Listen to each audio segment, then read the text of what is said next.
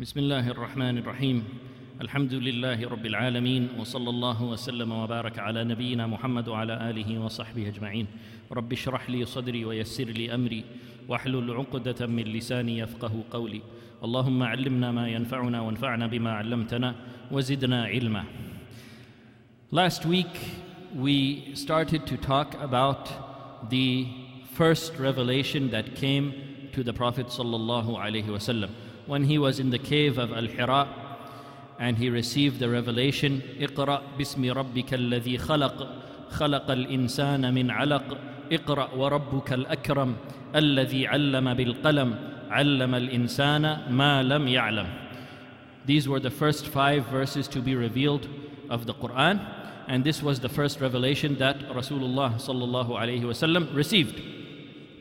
Now of course going through this experience the first time he received this revelation it was something amazing and something that was very new to him and it scared him. And of course it's natural for a person to be scared in this type of a situation. So he was scared. And we talked about how he returned to his wife Khadija radiallahu anha and how she comforted him and how she consoled him and told him that there's no way anything bad can ever happen to you. And she mentioned the greatness of his character. And she told him confidently, Inna Allah la yukhzika abada. Allah subhanahu wa ta'ala will never humiliate you. And she mentioned the characteristics of Rasulullah sallallahu alaihi wasallam, the honorable characteristics that he had. And this gave consolation to Rasulullah sallallahu alaihi wasallam. She went a step further than that and she said to him, Come, I will take you to my cousin, Waraqa ibn Nawfal. And Waraqa ibn Nawfal, as we spoke about last week, he was from the Quraysh, but he was not an idol worshipper. Rather, he had accepted Christianity and he believed in the oneness of Allah.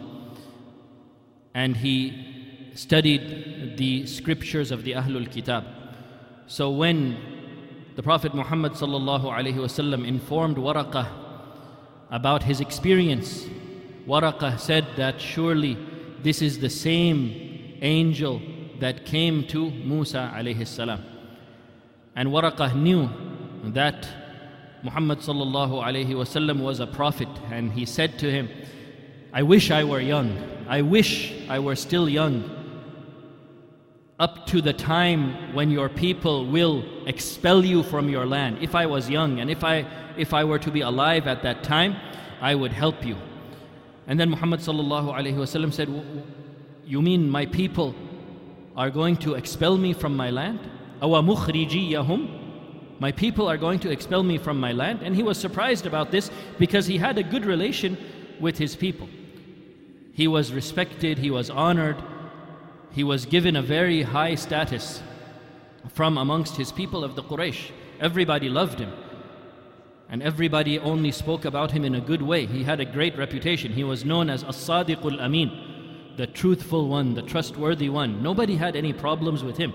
So that's why he found it strange when Waraqah said to him, Your people are going to expel you from your land. Your people are going to expel you from Mecca. So he was surprised. And he said, Awa mukhrijiyahum, they're going to expel me from my land. And then Waraqah said to him, No one in the past has ever come with what you have come with except that their people expelled them from the land. And we know that to be true because even if we look at the Quran and we look at the stories of prophets and how they gave da'wah to their people and how they were forced to leave their lands. So this is what Waraqah told Muhammad wasallam would happen to him and eventually as we know it did happen.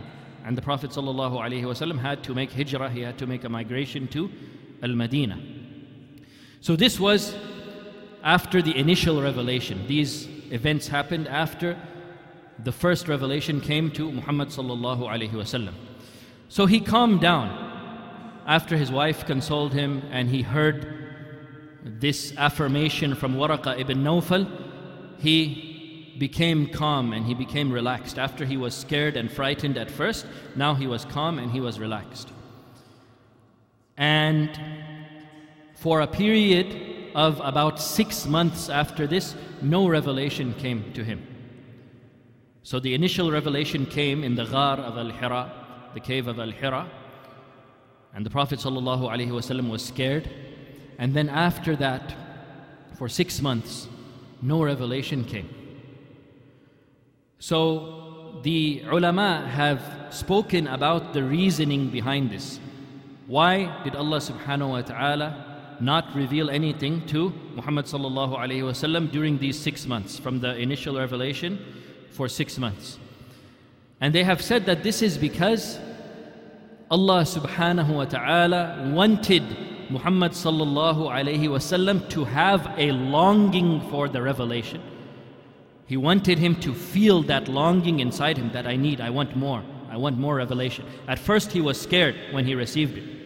Now, after speaking with Waraqah ibn Nawfal and getting some insight onto what was going on and realizing that he was truly a messenger of Allah, now the fear was gone and it had changed into a sense of excitement and, an, and a sense of longing. Like, I want more. So Allah subhanahu wa ta'ala wanted Muhammad sallallahu alayhi wasallam to have this type of feeling, this feeling of longing, this feeling of intense want for more revelation to descend upon him. If it were to just come immediately, then that sense of longing wouldn't have developed very much. But one month passed, two months passed, three months, four months, five months, six months. The longing, that desire he wants for more revelation, it just keeps growing and growing and growing. So he's ready to receive it. He's fully ready to receive it after this period is over. So, this is what the ulama have said regarding the reasoning behind the temporary cutting off of the revelation after the initial revelation. Now, when Muhammad wasallam first received revelation. He received revelation of these first five verses of Surah Al-Alaq, but he was not commanded to do anything yet. He was not commanded to go out or call people to this or anything. He received these first five verses of Surah Al-Alaq without any command to spread anything. But then after that six months was over and he started receiving revelation again, that is when he actually got the command to start working. So one day, when he was at home and he was covered in a blanket, he was covered in a blanket, the revelation came down to him again. يا أيها المدثر قم فأنذر وربك فكبر وثيابك فطهر والرجز فاهجر ولا تمنن تستكثر وَلِرَبِّكَ فَاصْبِرْ Allah subhanahu wa ta'ala called upon His Messenger sallallahu alayhi wasallam, Ya ayyuhal muddathir, O you who are wrapped up. He was wrapped up in a blanket. Qum, stand up. The time for rest and relaxation is finished.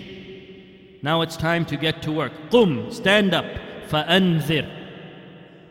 Stand up and warn. So the command is here now that he has to spread his message. قُمْ فَأَنذِرْ And of course, the command to spread the message, it also came in stages. He wasn't commanded to go and spread it to everyone all at once. Rather, this came in stages. First, he had to call his close family members, and then it went up step, step by step, stage by stage.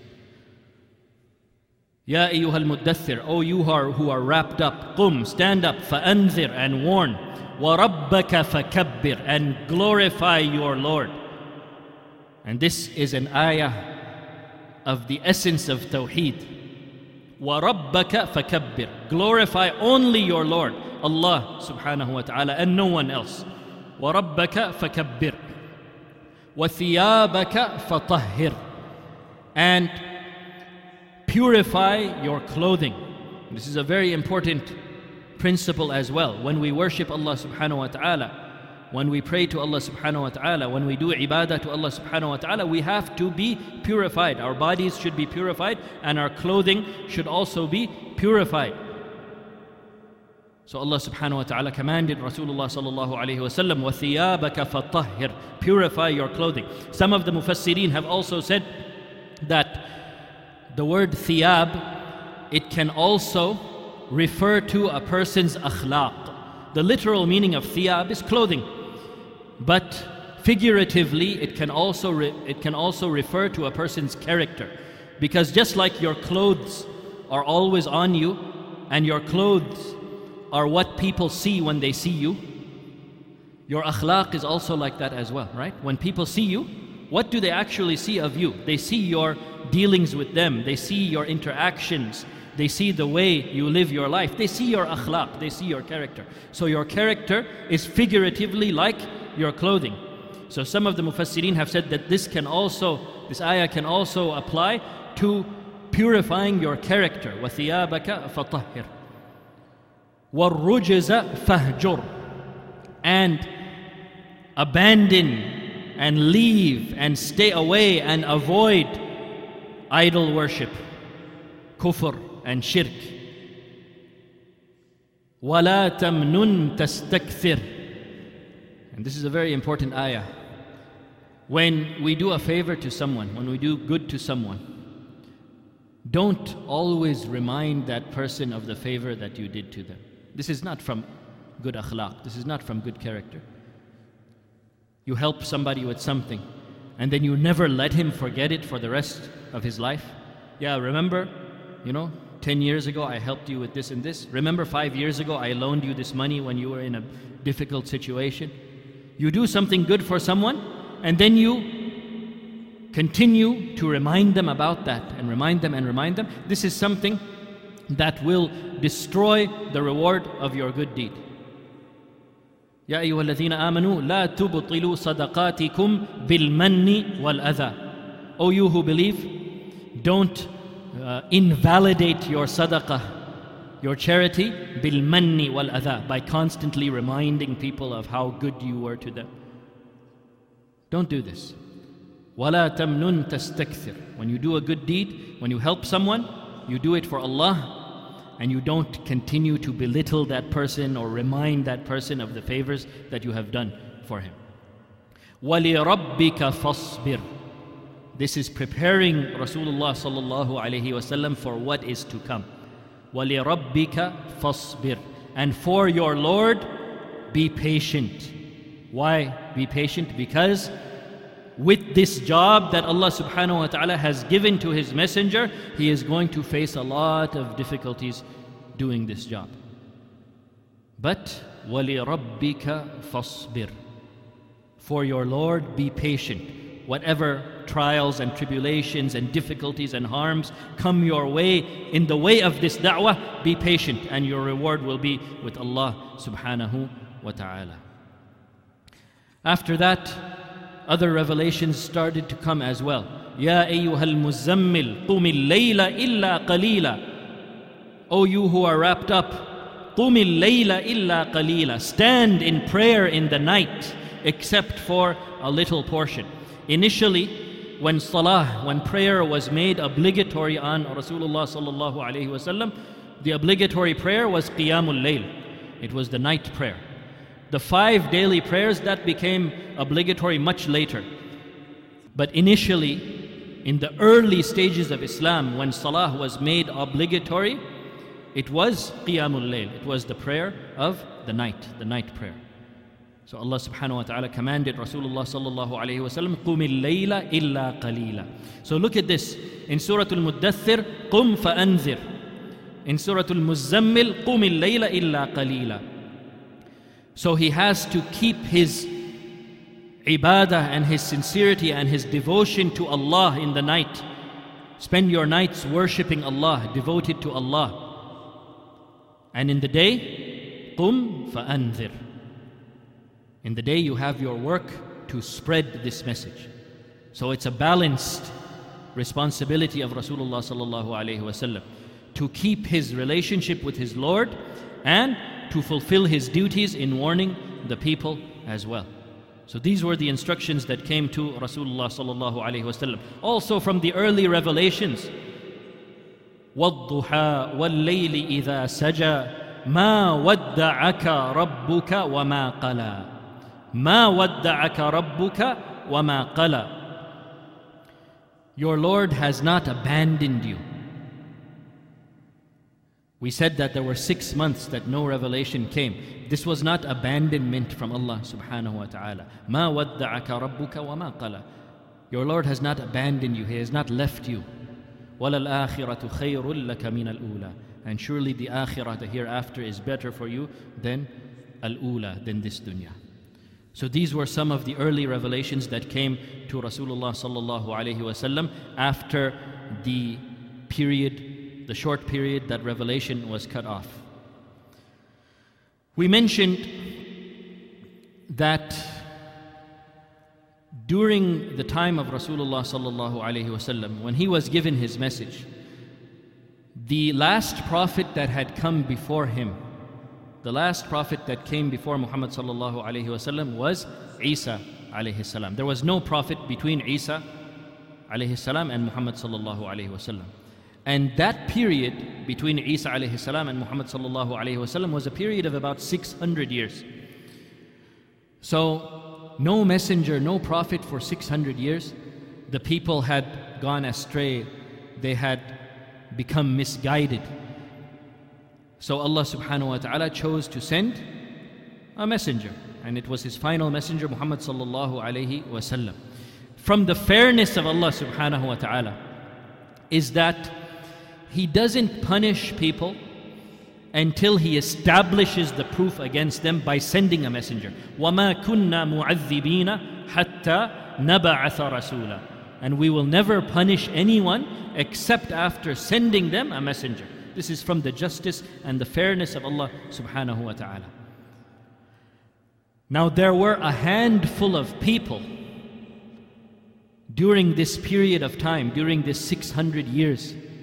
There were a handful of people whom Allah subhanahu wa ta'ala guided. Allah subhanahu wa ta'ala allowed them to be guided even without a messenger. And we spoke about some of them last week. We spoke about Waraqah ibn Nawfal, who was from the Quraysh, and the Quraysh were idol worshippers, but he realized that this religion of idol worship it doesn't make sense and he searched for the truth and eventually he accepted christianity and when he met muhammad sallallahu alaihi wasallam he accepted him as being the messenger of Allah sallallahu alaihi wasallam. Now Waraqah, he died during the period that the revelation was cut off after the initial revelation. That period of six months after the revelation of Iqra bismi rabbika alladhi khalaq, during that six months that no revelation came, Waraqah died during that time. So it just goes to show how old he was and how close to death he was when he met Muhammad sallallahu alaihi wasallam. But Allah blessed him and allowed him to see the Messenger of Allah sallallahu alaihi wasallam. A blessing for Waraqah ibn Nawfal. And the Prophet sallallahu alaihi wasallam said about him, رأيت ورقة ابن نوفل في الجنة. I saw Waraqah ibn Nawfal in Jannah. Subhanallah. So he was a person, even though a prophet didn't come to him, he knew that the religion of his people was wrong and he searched for the truth, and Allah subhanahu wa ta'ala allowed him to find the truth. Also, Uthman ibn al Haritha, he was another one who didn't accept the religion of the Quraysh, and he also became a Christian before the messengership of Muhammad sallallahu alaihi wasallam. We also spoke last week the amazing story of Zayd ibn Amr ibn Nufail. An amazing story where he searched for the truth. He went to a Jewish rabbi and he decided not to accept Judaism. He went to a Christian monk. He decided not to accept Christianity because he found holes in those religions. And then he decided he would follow the religion of Ibrahim alayhi salam, the religion, ad-din al-hanif, the pure monotheistic religion. So he said to Allah, Ya Allah, I believe in you alone. I know that you have no partner and no one is worthy of worship except you. I don't know how Ibrahim alayhi salam used to pray. I don't know what words he used to say, but I am worshipping you to the best of my ability. Please accept it from me. And this was just a few years before the messengership of Muhammad sallallahu alaihi wasallam. And Zayd ibn Amr ibn Nufail, he died just about five years before the revelation started to come to Muhammad sallallahu alaihi wasallam. But the Prophet Muhammad sallallahu alaihi wasallam also said about Zayd. He said, "يبعث Zayd ibn Amr يوم القيامة أمة وحده Zayd ibn Amr ibn Nufail, he will be raised on Yawm al-Qiyamah as an ummah by himself. Subhanallah. So Allah subhanahu wa ta'ala did guide some people, and there were very few people, not many, but few of these people, Allah subhanahu wa ta'ala allowed them to be guided even without a messenger being sent to them. But most people throughout the history of time, in order to be guided to the right path, they need a messenger. They need a messenger, and Allah subhanahu wa ta'ala sent his final messenger Muhammad sallallahu alayhi wasallam as rahmatan lil alameen, as a mercy for all of existence. So when he finally got the order to start warning the people, who did he start with? He started with his household. Muhammad sallallahu alayhi wasallam started spreading the message of Tawheed to his household, to the people who lived with him. And who lived with him? his wife, Khadija radiallahu anha, his four daughters, Zainab and Ruqayya and Umm Kulthum and Fatima radiallahu anhunna. His sons, they had passed away when they were little. His sons, uh, Qasim, Al Qasim and Abdullah, two sons, they passed away when they were little. But the members of his household, when he received the message, they were Khadija radiallahu anha and their four daughters, Ruqayyah, Zainab, Umm Kulthum, and Fatima radiallahu anhunna. And who else was part of the household of the Prophet sallallahu alaihi wasallam? Zayd ibn al-Haritha and Ali ibn Abi Talib. They were also part of the household of Rasulullah sallallahu alaihi wasallam. And they were the first people to accept Islam. Okay, we can understand how Khadija radiallahu anha she was the wife of Rasulullah sallallahu alaihi wasallam and the daughters of Rasulullah sallallahu wasallam. We can understand how they were part of the household of Rasulullah sallallahu wasallam. But what about Zayd ibn al-Haritha? And what about Ali ibn Abi Talib? How were they members of the household of Rasulullah sallallahu alaihi wasallam? Zayd ibn al-Haritha, he was a young boy many years ago. He was a young boy and he was kidnapped by some slave traders. You know, the slave trade was a big thing those days. So, anyone traveling from one place to another place, there, there were always these slave traffickers and kidnappers who were looking for young, young men or boys to kidnap and sell them into slavery. So, Zayd ibn al Haritha was one of these boys. So, years ago, he had been kidnapped and he had been sold into slavery. Eventually, he was sold in Mecca and he ended up with the Prophet Muhammad sallallahu alaihi wasallam. Now the Prophet Muhammad sallallahu alaihi wasallam, of course, he treated him in the most beautiful way. And Zayd ibn al-Haritha saw the beautiful character of Muhammad sallallahu alaihi wasallam. And Zayd's father had been searching for him. His son was kidnapped. And of course, this is a big nightmare for any parent to have their child kidnapped. So he searched and searched and searched for Zayd. And finally, he got some information that he had been sold and he was in Mecca. So he went to Mecca and he saw Zayd with Muhammad sallallahu alayhi wasallam. And he told the father of Zayd, he told the Prophet Muhammad sallallahu alaihi wasallam, "This is my son. I will give you anything you want for him. I, I don't care about money. I will give you all my wealth. It doesn't matter. You know, this is my son. Please let me have him." And Muhammad said to Al Haritha, the father of Zayd, he said, "We'll leave the choice to him. If he wants to go with, if he wants to go with you, he can go, and you don't give me any money. I don't need anything. If he wants to go with you, he can go." But if he wants to stay with me, then you let him stay with me. So Al Haritha, he agreed to this. He said, Who would choose to stay as a slave when he can go back home with his own father? So they gave the choice to Zayd ibn al Haritha, and he said, I want to stay with Muhammad. This just goes to show how the character and the personality and the, the kind treatment and the compassion of Muhammad even to slaves. That Zayd chose to remain a slave with Muhammad as long as he could stay with Muhammad. He refused to even go back home as a free man with his own father. What does this tell you about the greatness of Muhammad? So Al Haritha, the father of Zayd, was surprised. And Muhammad to make the father feel happy as well, so that the father wouldn't have any worry or anything, he said, I am going to free him. He is free. So he told the father of Zayd that he's not going to remain a slave, I free him. But he stayed with Muhammad sallallahu alaihi wasallam. And the Prophet Muhammad sallallahu alaihi wasallam told Al Haritha, he said, I will adopt him as my own son. And this was before the, the prohibition of adoption in the sense that the adopted son takes the name of the adopted father. This is haram now, but at that time it had not been prohibited. So Zayd became known as Zayd ibn Muhammad. He became known as Zayd, the son of Muhammad, the adopted son of Muhammad sallallahu alaihi wasallam. So he was part of the household of Muhammad sallallahu alaihi wasallam as well, and as soon as the Prophet ﷺ told him about Islam and gave him da'wah to Islam, he accepted it immediately. So that is the story of Zayd ibn al-Haritha and why he was part of the household of Muhammad sallallahu alaihi wasallam as well. Okay, what about Ali ibn Abi Talib?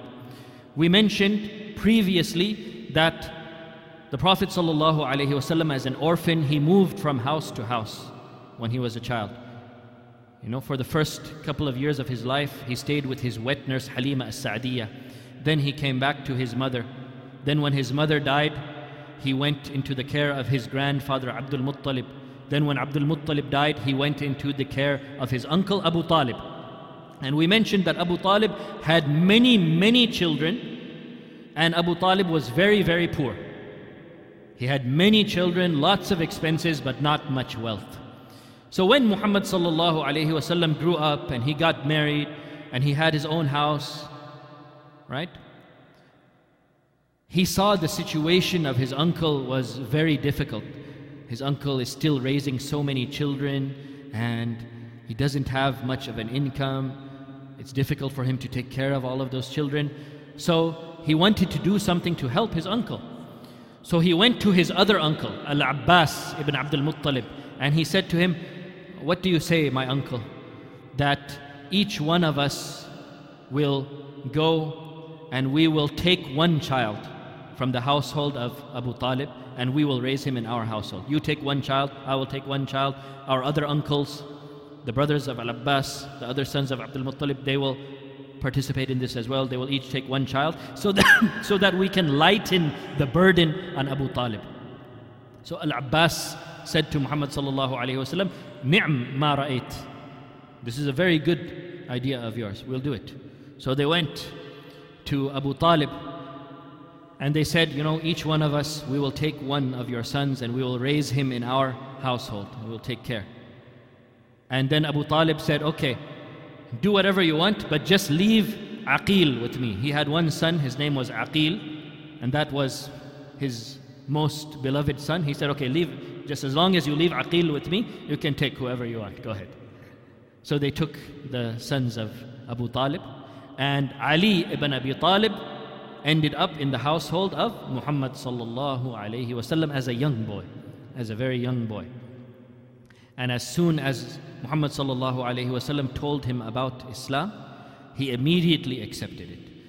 So the household of Muhammad sallallahu alayhi wasallam, all of them immediately accepted his message. Khadija radiallahu anha, Zainab, Ruqayya, Umm Kulthum, Fatima radiallahu anhunna, the daughters of Rasulullah sallallahu alayhi wasallam, Zayd ibn al-Haritha, and Ali ibn Abi Talib. From outside the household of the Prophet sallallahu alayhi wasallam, the first person to accept Islam was Abu Bakr as-Siddiq radiallahu anhu.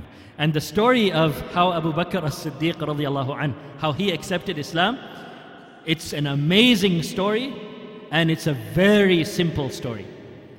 Extremely amazing and extremely simple. The story goes like this. Muhammad wasallam goes to Abu Bakr and he tells him, Ana Nabi, I am a prophet of Allah. And Abu Bakr says, Anta Nabi, you are a prophet of Allah. No questions asked, that's it. You said you are a prophet, you are a prophet. And Prophet ﷺ said that everyone who I gave the message to, everyone who I gave da'wah to, they all had questions about it. When I told them about it, they all had questions, except Abu Bakr. No questions. He just told him he is a prophet, and he said, Yes, you are a prophet. This was the Iman of Abu Bakr. Amazing. And the Prophet said that if the Iman of this whole Ummah was put on one side of a scale, and the Iman of Abu Bakr as Siddiq was put on the other side of the scale, the side of Abu Bakr as Siddiq would tip. That is the Iman of Abu Bakr as Siddiq anh. And there is no doubt he is the best man who ever walked on this earth after the prophets of Allah. The prophets and the messengers of Allah, of course, they are the greatest men who ever walked on the earth. And af- after them, Abu Bakr as Siddiq is the greatest man who ever walked on this earth after the prophets. Subhanallah. This is the fadl of Abu Bakr radiallahu an. Now Abu Bakr radiallahu an, he didn't just accept Islam and remain quiet. No, he started giving da'wah as well. He started giving da'wah to Islam as well. And who are the people who accepted Islam on the hands of Abu Bakr as Siddiq? Who are the people who accepted Islam from the da'wah of Abu Bakr as Siddiq? Uthman ibn Affan, Az-Zubair ibn al-Awam, Sa'd ibn Abi Waqqas, Abdul Rahman ibn Auf, and Talha ibn Ubaidillah. These are five of the greatest companions of Rasulullah sallallahu alaihi wasallam. There are ten companions of the Prophet sallallahu alaihi wasallam who were given glad tidings of Jannah in this world. Out of those ten, five of them accepted Islam on the hands of Abu Bakr radiallahu anh. Five of them. Uthman ibn Affan, huh? Az-Zubair ibn al-Awam, Sa'd ibn Abi Waqqas, Abdul Rahman ibn Auf, and Talha ibn Ubaidillah. These are five from the ten people who were given glad tidings of Jannah in this world and they accepted Islam on the hands of Abu Bakr radiallahu anh. Amazing. This is the virtue of Abu Bakr radiallahu anh. So after he called his close family and his close friends to Islam, then Allah subhanahu wa ta'ala gave him the command to announce this religion, to publicly announce it. فاصدع بما تؤمر وأعرض عن المشركين Announce what you have been commanded with and turn away from those who associate partners with Allah. So when he got this command, he went to the mount of Abi Qubais. This is a mountain near the Kaaba in Mecca, and it's not a very tall mountain, it's not a very high mountain. So it's easy to go and climb on that mountain to, to address the people. So the Prophet Muhammad sallallahu alaihi wasallam he went and he climbed Jabal Abi Qubais and he started calling out to the Quraysh. He started calling out to the different tribes of the Quraysh. Ya Bani Hashim, Ya Bani Makhzum, he started calling the different sub tribes of the Quraysh to gather. And the people heard this call. And they came and they gathered and they were saying, Who is the caller? Manil Munadi. Who is the person who is calling? And when they saw, they said, Oh, it is As Sadiq al Amin. It is As Sadiq al Amin. It is the truthful one, the trustworthy one, Muhammad sallallahu wasallam. So they gathered. And Muhammad sallallahu alayhi wasallam is on top of the mountain. And they are gathered down at the foot of the mountain. And of course, those who are gathered at the foot of the mountain, they cannot see what is on the other side of the mountain. Right? Imagine a mountain. Someone is standing on top of the mountain. The people are standing at the foot of the mountain here, listening to him. These people who are standing here, they can't see what's going on behind, the mountain. So Muhammad sallallahu alaihi wasallam, after he has gathered them all, he says, if I were to tell you that behind me, behind this mountain, there is an army that is coming to attack you, would you believe me? They said, Of course we would believe you. Of course we would believe you. You have never told a lie in your life. Of course we would believe you.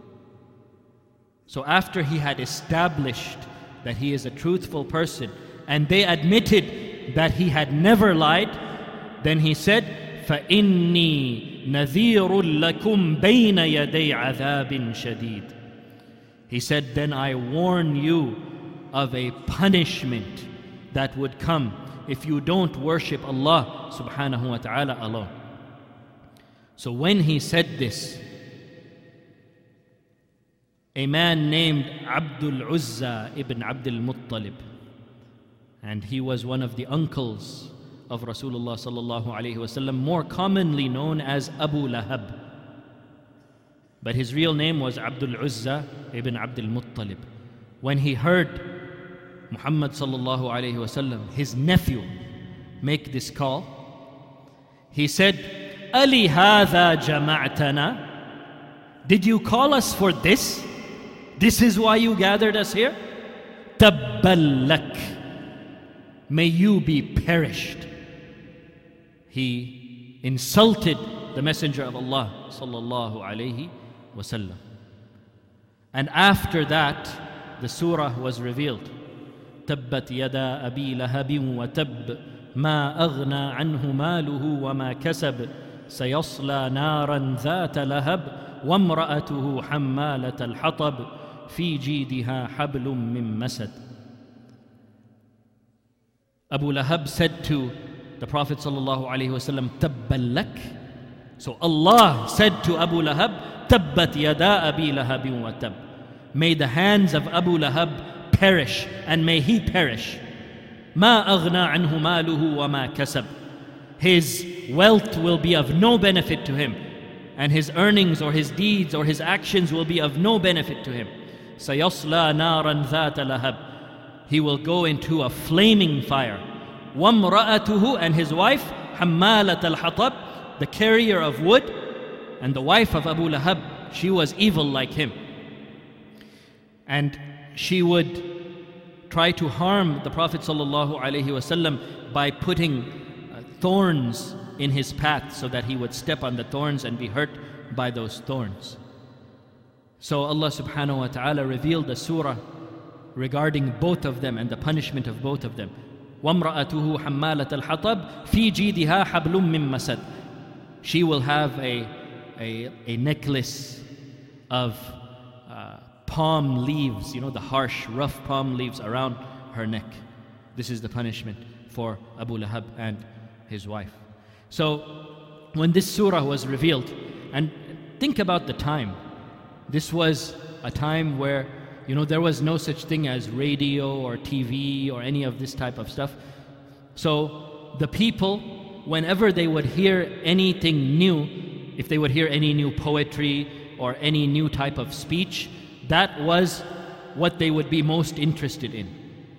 So, when this surah was revealed تبت يدا أبي لهب وتب ما أغنى عنه ماله وما كسب سيصلى نارا ذات لهب وامرأته حمالة الحطب في جيدها حبل من مسد The people started hearing about it Muslims and non-Muslims even they were hearing about it and they were spreading it with each other even the little kids of Mecca they heard this and they thought that oh this is this is nice so whenever Abu Lahab would be passing the little kids of Mecca, they would say, Tabbat yada Abi Lahabin wa tab, ma aghna anhu maluhu wa ma kasab. When they would see the wife of Abu Lahab passing, they would say, وَامْرَأَتُهُ حَمَّالَةَ الْحَطَبِ فِي جِيدِهَا حَبْلٌ مِّن مَسَدٍ And then when Abu Lahab or his wife would hear it and they would try to go and reprimand those kids, the kids would run away. Just imagine this. So it became something that was echoing all throughout Mecca. And even the children were making fun of Abu Lahab and, and his wife. So Abu Lahab's wife, her name was Umm Jamil, she became very angry at this. She became very angry that she was described this way in the Quran. So she took a big stone, she took a rock, and she said, I am going to attack Muhammad with this stone. So she went to the Kaaba, and at the Kaaba, Abu Bakr radiallahu anh was sitting with Rasulullah sallallahu alayhi wasallam. They were sitting together.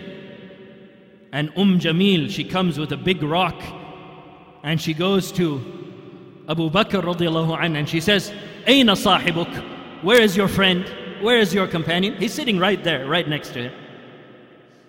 And she says, Aina sahibuk? Where is Muhammad? I'm going to hit him with this stone. And then she left. And then Abu Bakr radiallahu anh, he turns to Muhammad sallallahu alayhi wasallam and he's amazed and he says to him, Ma ra'atka? She didn't see you? And Muhammad sallallahu alayhi wasallam replies to Abu Bakr, Aghshallahu aynaha. Allah subhanahu wa ta'ala put a cover on her eyes, she couldn't see me. This was one of the miracles that Allah subhanahu wa ta'ala gave to Rasulullah sallallahu alayhi wasallam. Still, Rasulullah sallallahu alayhi wasallam wanted to call the rest of his family at least to Islam.